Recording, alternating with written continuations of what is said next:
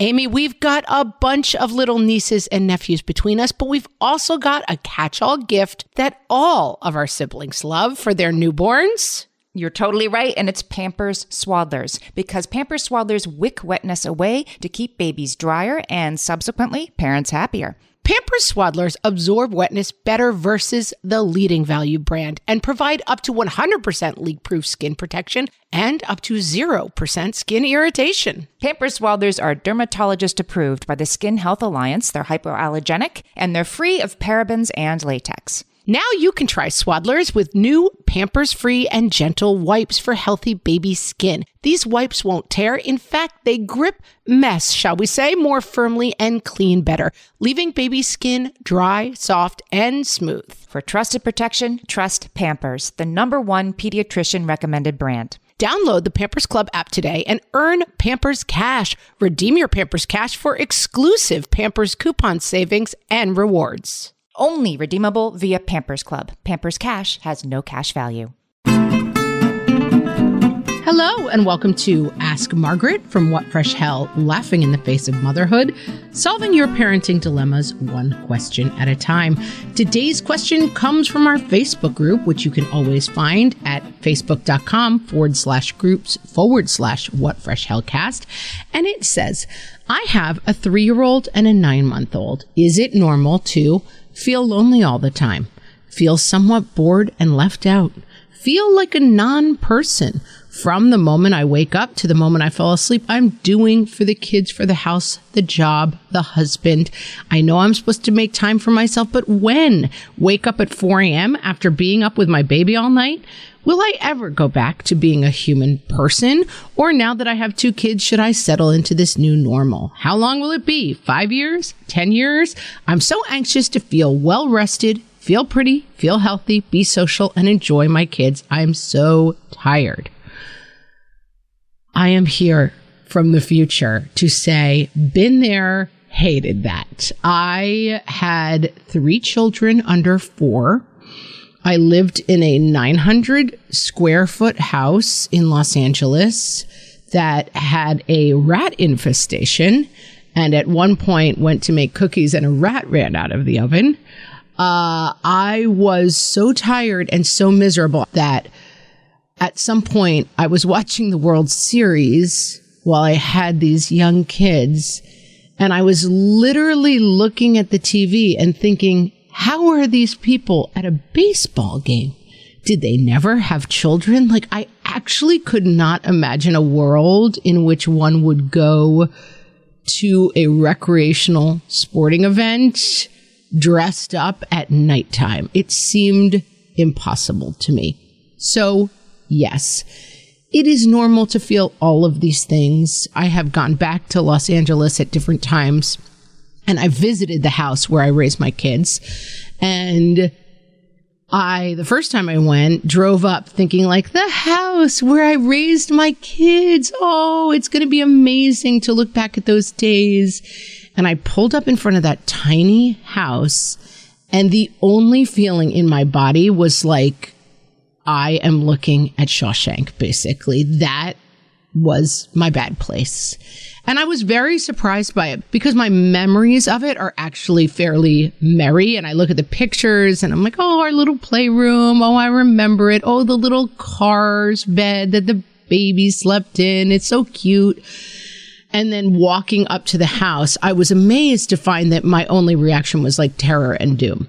And so, yes, it is very normal to feel all of these things. You are isolated. You are alone. Your love, attention, and work is going in one direction. You do not have the companionship and the socializing with grown adults that most people have. And so, yes, I'm going to start with totally normal.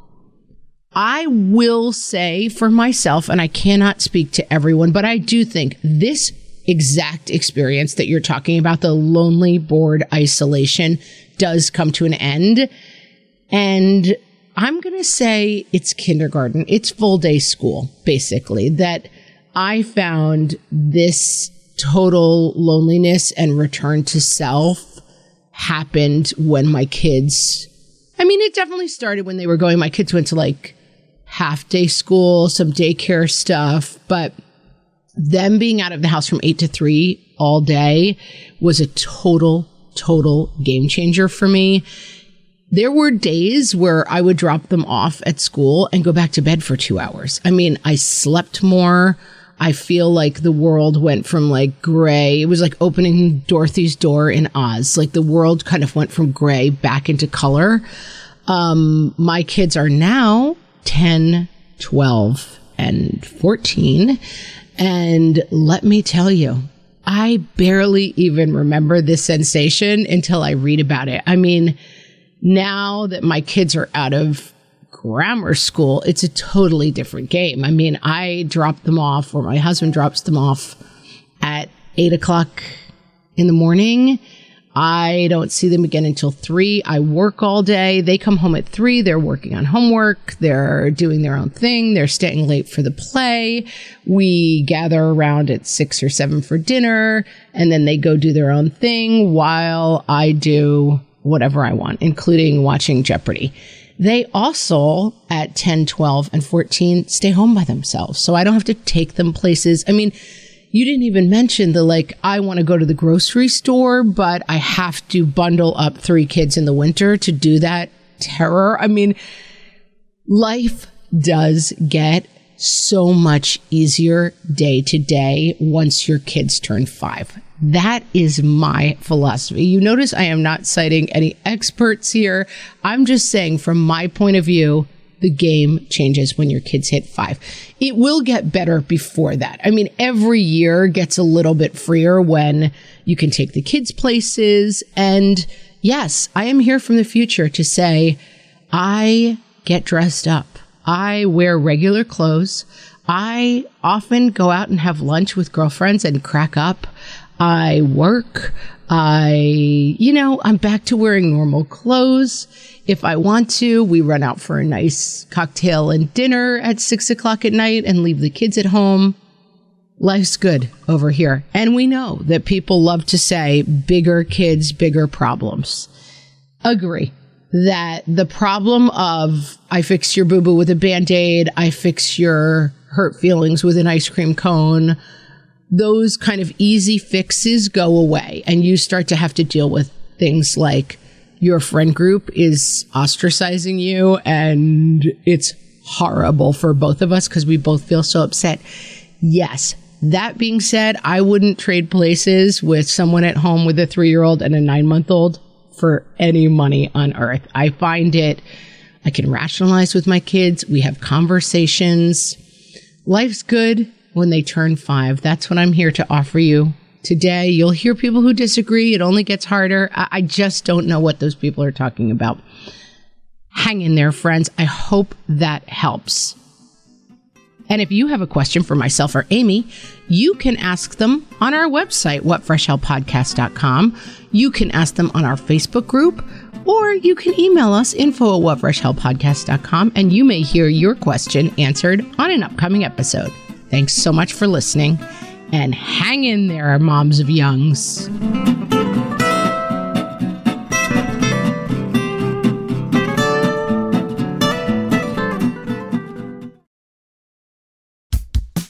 Oh, hey, everybody! It's us, Blair and Molly, your old pals from Toddler Purgatory. Two moms who are also actors, who are also creative beings, who sometimes feel stuck. And this is our new podcast, Unsticking It with Blair and Molly.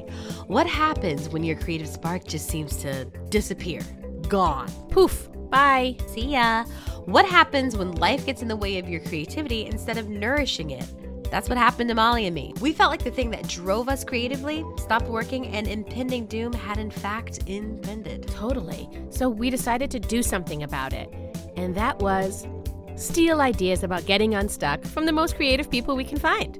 We talk to guests about how to break through the mucky, gluey, sticky wall that can get between you and your creativity.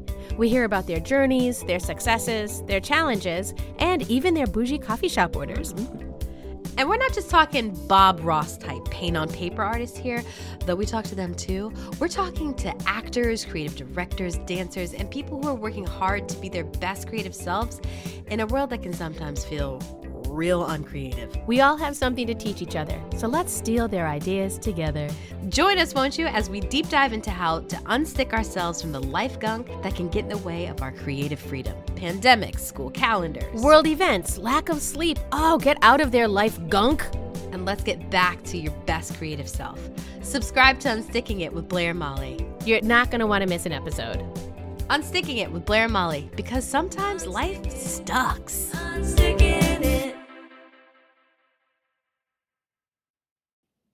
Feel like you're the martyr in your family? You're not alone. Hey, this is Joanne. And Bree. And we're from the No Guilt Mom podcast. Bree, we talk to a lot of moms. Yeah, we sure do. And if you're a mom who has a to do list that is so massive that you get overwhelmed and you shut down, Or if you fall into the habit of doing everything for everyone and don't know how to change it, we can help you become a no guilt mom. we're going to take you from family martyr to family model. That's role model, so that you role model the behavior that you want to see out of your kids. You're going to go from being tired and overwhelmed to energized and guilt free. Every week, you'll get actionable strategies that you can implement right away from the experts that we interview and from us. We also have a whole lot of fun, so check out the No Guilt Mom podcast everywhere you listen to your favorite shows.